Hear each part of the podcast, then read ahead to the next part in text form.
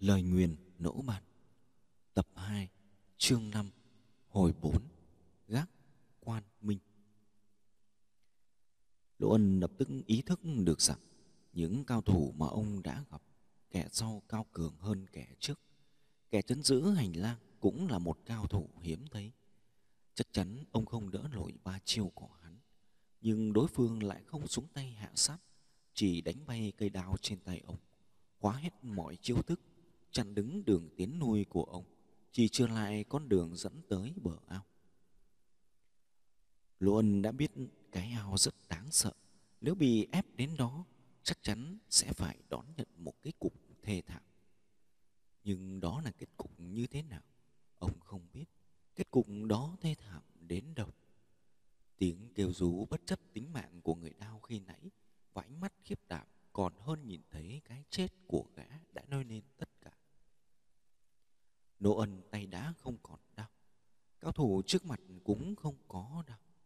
Cao thủ không có đau, nhưng tay chân của hắn chẳng khác gì đau búa. Lô ân không thể chống đỡ nổi. Mặc dù giải ra cá trên tay trái của Đỗ Ân đã xoay tít như trong chóng, nhưng đối thủ vẫn tìm ra được kẽ hở để thò qua. Đầu ngón tay gõ nhẹ vào hộ khẩu của Lỗ Ân. Giải ra cá đang bay lượn như cây nhuyễn tiên chợt biến thành con rắn chết bắn văng qua ngoài hành lang. Hai bàn tay mạnh như đao búa, dồn dập đánh tới như vũ bão. Đôi chân cứng khỏe như hiêu lai, liên tục nhảy trái thụt phải. Lộ ẩn không thể chống đỡ nổi thế tấn công, không thể lách qua được bộ pháp của hắn.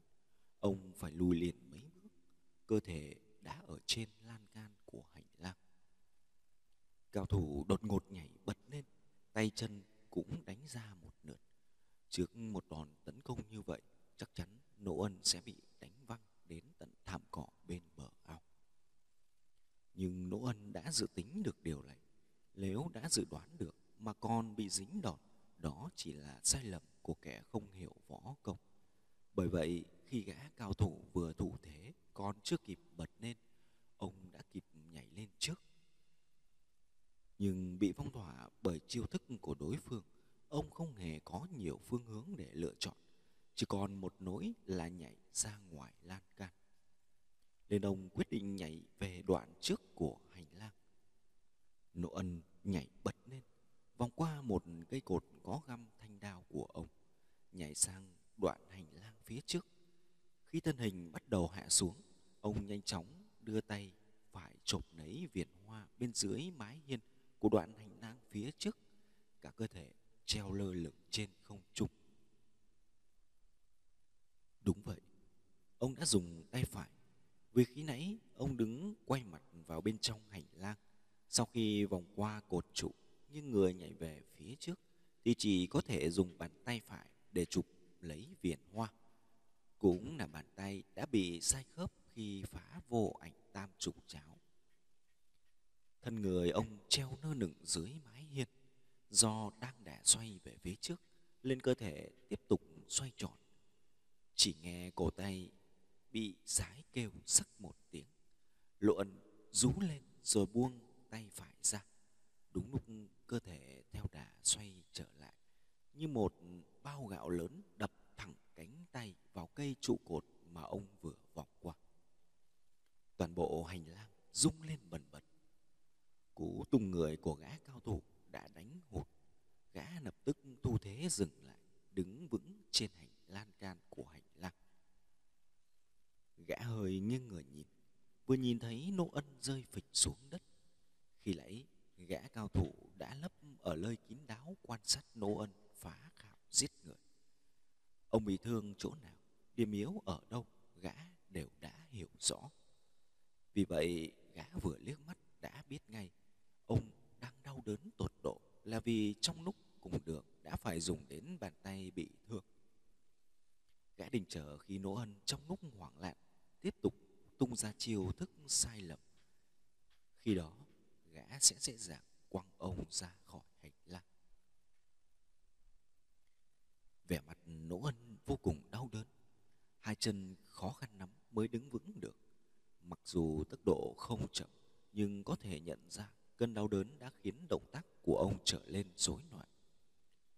Vừa mới đứng thẳng, bàn tay trái của ông đã tạo thành hình kiếm, đánh thẳng đến trước bụng của gã cao thủ đứng trước trên nan can. Theo lý mà nói, hành vi hợp nhất đối với Nô Ân lúc này chính là tiếp tục tiến về phía đầu hành lang để né tránh. Mau chóng định thần lại rồi tiếp tục trận giằng co trên hành lang. Thế nhưng vừa mới ngã một cú như trời sáng, ông đã lập tức ra đòn tấn công đối thủ. Điều này cũng thật đúng ý gã cao thủ. Hai tay gã lập tức khóa chặt tay trái của Nỗ Ân, rồi hai tay cũng quật mạnh. Cả cái thể Nỗ Ân bị văng vụt ra khỏi hành lang, kéo theo một vòi máu bắn tung tóe. Với một người đã kinh qua bao trận tử chiến đẫm máu như Lỗ Ân, càng rơi vào cảnh ác liệt cùng được, đó lại càng minh mẫn. Lúc tung mình nhảy lên trên không trung, ông đã tính toán trước góc độ bám tay, lợi dụng sức lặng của cơ thể và quán tính đã xoay, nhanh chóng kéo được khớp cổ tay bị chật trở về vị trí. Sau đó, ông thả cho cơ thể va mạnh vào cột hành lang, cũng là để chấn thanh đao đang cắm trên cột, khiến thanh đao bị lới lỏng khỏi vết chém. Nỗ Ân tiếp tục xuất chiêu bằng một tay. Đây là điều gã cao thủ chờ đợi. Cao thủ nhấc ông lên quăng ra phía ngoài. Đây cũng là điều mà Lỗ Ân đang chờ đợi. Khi cơ thể vừa bay đi, tay phải của Lỗ Ân đã kịp chụp lấy thanh đao trên cây cột, nhẹ nhàng rút nó ra. Đao đã trong tay, ông không chém cũng không đâm, mà chỉ nhân theo đả văng của gã cao thủ, lướt nhẹ mũi đao qua cổ họng của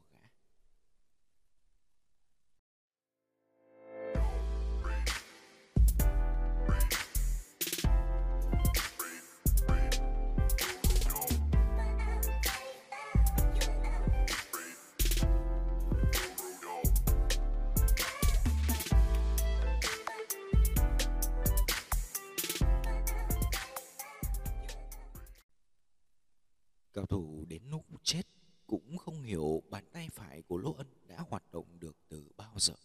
Cũng không hiểu ông ấy được đau từ lúc nào. Cả hai người cùng ngã ra ngoài hành lang một lượt. Gã cao thủ tuy ngã ở gần nhưng không bao giờ còn đứng lên được. Còn Lỗ Ân bị bắn tít ra xa, lập tức lăn đi một vòng rồi bật lại ngay. Ông xoay người lao vụt vào trong hành lang. Nỗ Thị Nghĩa chạy sát theo sau. Cả hai người cùng xông đến trước cửa căn nậu nhỏ.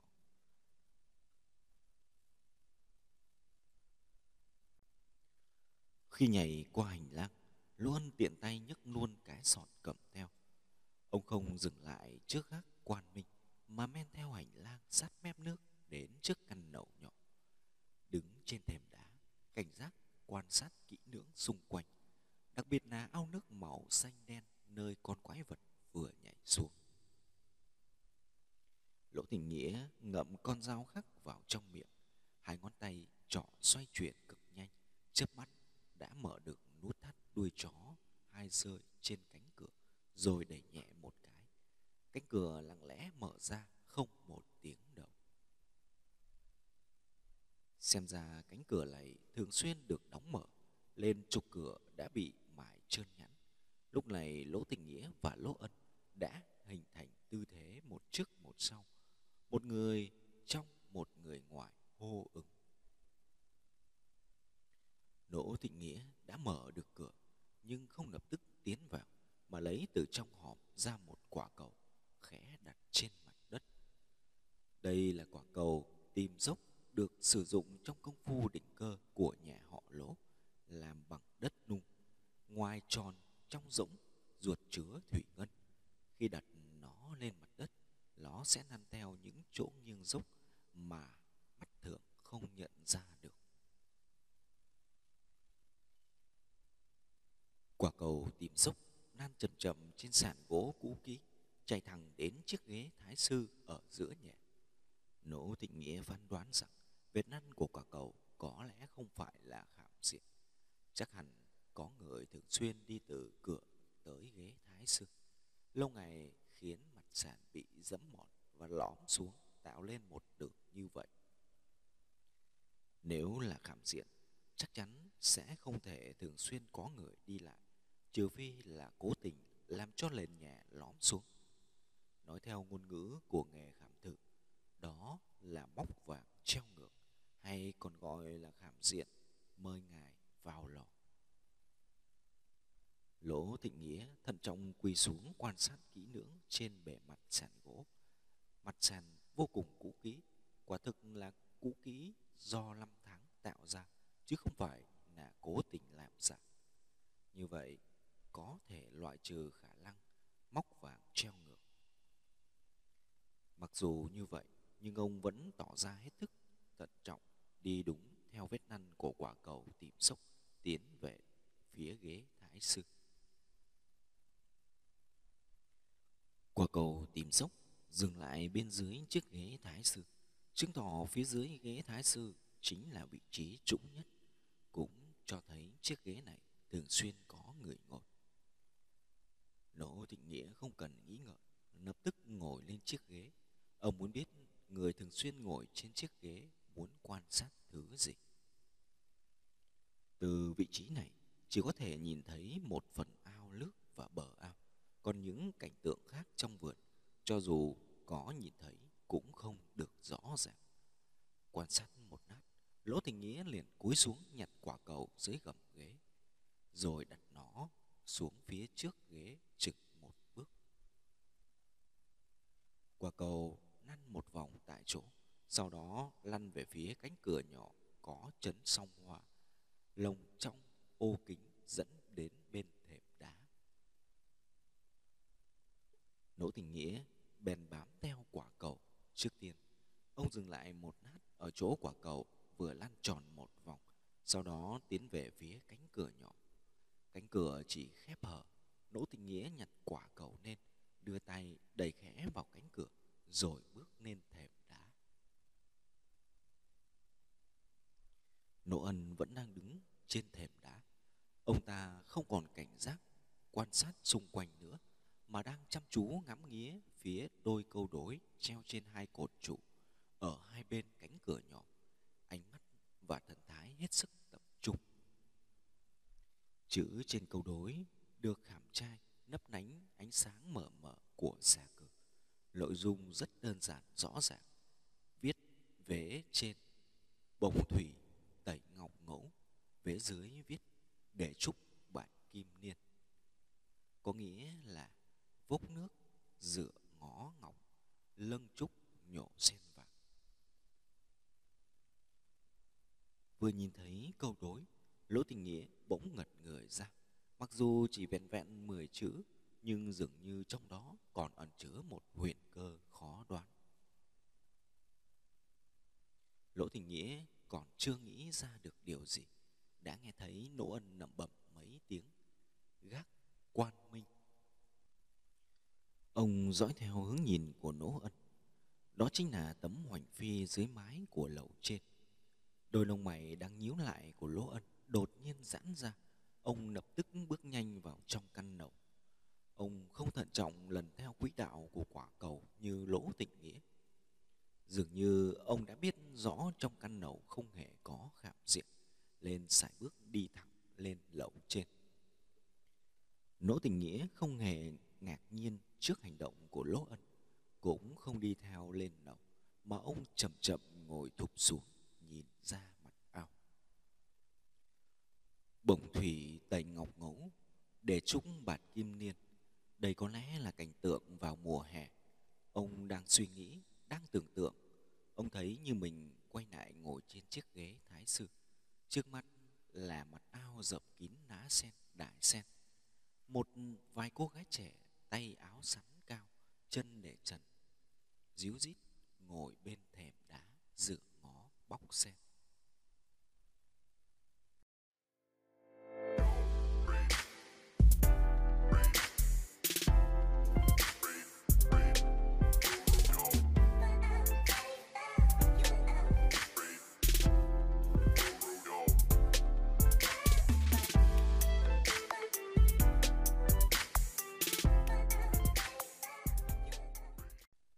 không đúng. Nếu như ở bên thềm đá, nơi này đã phủ kín một lớp đá sen dày, làm sao có thể vớt nước lên được. Chỗ để lấy nước không phải ở trước thềm đá. Lỗ tình nghĩa ngẩng đầu nhìn về phía đông của ao. Ở đó có thi thể của nhân khảm vô ảnh tham trùng cháo. Sau khi bị giết chết, nhân khảm tiếp tục bị quả cầu lửa màu đỏ thiêu cháy rơi xuống dưới ao. Lúc này một nửa cơ thể đang nhô lên trên mặt nước. Đây là hiện tượng không bình thường, trừ khi ở dưới nước có vật gì đang đẩy cái xác lên. Nhưng là vật gì? Trong ao, ngoài con quỷ nước quái đản mà ông vừa nhìn thấy, còn có thêm thứ gì nữa? Nô ân chạy thẳng lên nầu trên. Quả nhiên, ông không gặp phải một khảm diện nào. Có điều, khi sắp đặt chân lên lầu trên, ông đã giảm tốc độ lại, chuyển cái sọt về phía trước, che chắn trước ngực. Ông e rằng trên lầu có mai phục, vì trên đó từng xuất hiện người đàn bà ma quái mang mặt lạ li miêu, còn phóng ra thứ ám khí rực nửa định tập kích ông. Nô ân vừa ngó đầu lên trên, đã lập tức rụt lại. Chỉ trong khoảnh khắc đấy, ông đã quan sát được toàn bộ lầu trên, không một bóng người. Nỗ ân đi hẳn lên trên. Ở đây quả nhiên hết sức chống trả, nhưng không phải là hoàn toàn. Cả gian lầu chỉ có duy nhất một chiếc giường gỗ gụ theo kiểu đời Minh. Sự tồn tại của chiếc giường nằm đã trong dự liệu của Lỗ Ân. Chỉ có từ đấy mới lần ra được manh mối mà ông muốn tìm kiếm. Nô ân mở toang tất cả các cửa sổ trên lầu. Sau đó ông ngồi khoanh chân trên giường. Viên lâm ở Cô Tô có một kiểu kiến trúc gọi là phủ nguyệt, tức cúi đầu ngắm trăng. Tức là xây một căn lầu hoặc đình hoặc mái hiên ở một vị trí thích hợp, kết cấu mở thông bốn mặt dùng để ngắm trăng. Vì vậy mới có câu trăng thanh gió mát không tốn tiền mua. Nhưng tại sao lại gọi là phủ nguyện Vì khi ngắm trăng không cần phải ngẩng đầu lên trên trời mỏi cổ. Trăng để ngắm không phải trăng trên trời mà là trăng dưới nước. Bố cục kiến trúc vô cùng khéo léo. Chỉ cần ngồi yên một chỗ, hơi cúi đầu là ngắm được vầng trăng phản chiếu dưới mặt nước cạnh lầu. Căn gác này là gác quan minh. Không biết có phải là ngắm được cả trăng và cả mặt trời hay không, hay là có ý gì khác. Nhưng mặc kệ nó có nghĩa ra sao, Lỗ Ân đã hiểu rất rõ. Thứ mà mình muốn quan sát là cái gì. lỗ ân vẫn ngồi yên trên giường, chỉ hơi di chuyển một chút, vì ở vị trí ban nãy ông đã phát hiện ra có điều bất thường.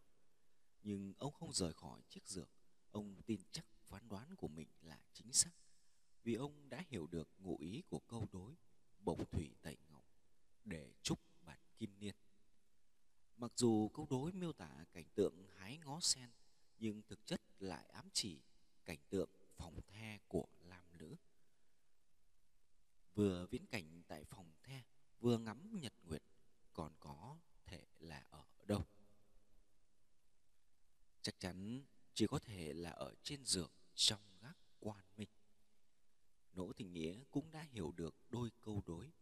Với trên viết bồng thủy, na có thủy, ngọc ngẫu, ngọc là đá, đá thuộc thổ, có thổ. Vế dưới viết để trúc, trúc thuộc mộc, có mộc, kim niên, tức có kim. Câu đối này có kim mộc thủy thổ, còn thiếu hỏa. Mặt khác khung cảnh miêu tả trong đôi câu đối, bốn hành đều không tách rời ao. Phải chăng dưới ao có ẩn tàng hỏa? Gác quan minh, dường như bên tai lỗ thịnh nghĩa lại văng vẳng lên tiếng lẩm bẩm của lỗ ẩn Đúng vậy, được hỏa sẽ sáng, nhìn thấy ánh sáng sẽ được hỏa. Đối phương kia chẳng phải là trộm hỏa mà được minh hay sao quan minh nghĩa là nhìn ánh sáng minh có nghĩa là ánh sáng đồng thời cũng ám chỉ chiều minh. Tại sao hai cái xác cháy đen của nhân khảm lại không bị chìm xuống? Hẳn là dưới nước có một cái lồng cố định. Tuy rằng diện tích ao khá lớn, xây lồng dưới đấy là một việc rất khó tưởng tượng. Nhưng với gia thế và thực lực của đối phương, có chuyện gì mà không làm được? Cái nồng chắc hẳn không phải là kín sẽ có cửa. Nếu không, họ làm sao có thể quan sát được ánh sáng nấy được hỏa vậy cửa nằm ở đâu? Có lẽ chính là chỗ con quỷ nước vừa rơi xuống khi nãy cũng tức là phần rìa mép của vị trí vẫn có thể lấy nước sau khi mặt ao đã phủ kín bởi lá sen. Nỗ Thị Nghĩa đã biết điểm đó ở đâu vì lúc này ông đã nhìn thấy vị trí con quỷ nước dưới ao. Nỗ Ân không nhìn thấy con quỷ nước nào xuống. Lúc đó ông còn đang quỳ gục trên đất nôn thốc tháo. Có lẽ ông cũng biết phía trước mặt ao nước có một chiếc lồng, nhưng ông đã biết trong nước có một cánh cửa. Ông đã nhìn thấy cánh cửa đó rõ ràng chuẩn xác hơn nỗ thịnh nghĩa. Cuối cùng, ông đã tìm ra vị trí chính xác. Ông đã thay đổi phương hướng, chuyển xuống đuôi giường, nhìn về phía đầu giường. Đây có lẽ là phương hướng và góc độ thích hợp khi đôi nam nữ giao hoan trên giường. Và thế là ông đột ngột nhìn thấy mặt trăng và cũng thấy cả mặt trời. Nhật Nguyệt chính là Minh. Nỗ ân nhanh chóng chạy từ trên gác xuống thềm đá để quan sát. Từ góc độ này lại không nhìn thấy trăng sao gì nữa. Cũng may ông đã nhớ được vị trí nên ông nhìn chăm chăm về hướng đó và hướng đó cũng chính là hướng mà Lỗ Thịnh Nghĩa đang nhìn. Lỗ Thịnh Nghĩa đã biết nơi đó có hỏa và có cả quỷ nước. Trong hai thứ đó, có một thứ ông muốn lấy được trong chuyến đi này, còn một thứ suốt đời này ông cũng không bao giờ muốn gặp lại. Hơn nữa, nhìn vào rất nhiều hiện tượng có thể thấy được rằng bên dưới ao chắc chắn đã được bố trí vô số khảm diện quái đản khó lường.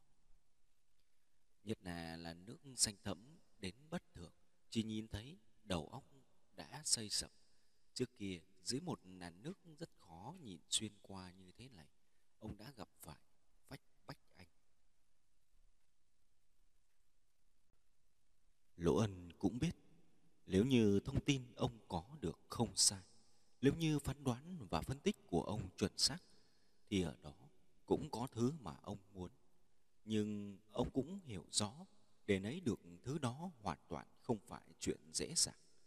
Trong nước có những khảm diện và quái vật rất khó đối phó. Mặc dù ông chưa nhìn thấy quỷ nước, nhưng ông đã cảm nhận được sự khủng khiếp và gấm ghiếc của nó ở một khoảng cách rất gần. Cả hai đều không nói tiếng nào, tựa như cây cột mới mọc trên thềm đá. Mặt ao cũng vô cùng tĩnh lặng. Khu vườn cũng rất yên ắng. Hai người trên thềm đá cũng im lặng tuyệt đối. Nghe rõ cả tiếng gió bắc lao sau trên cành lá, lay động mặt ao. Một tiếng lá khô vàng chợt rơi xuống từ một ngọn cây rất cao bên bờ ao, xoay tít, lượn vòng, trao qua trước mặt hai người, nhẹ nhàng và bất lực chạm xuống mặt nước xanh đen. Keng. Từ mặt ao vọng lên một âm thanh kinh động, tựa như lớp băng phủ kín mặt sông đột nhiên nứt toác, giống như nhũ băng lơ lửng trên vách núi ngàn trượng đột ngột gãy rời.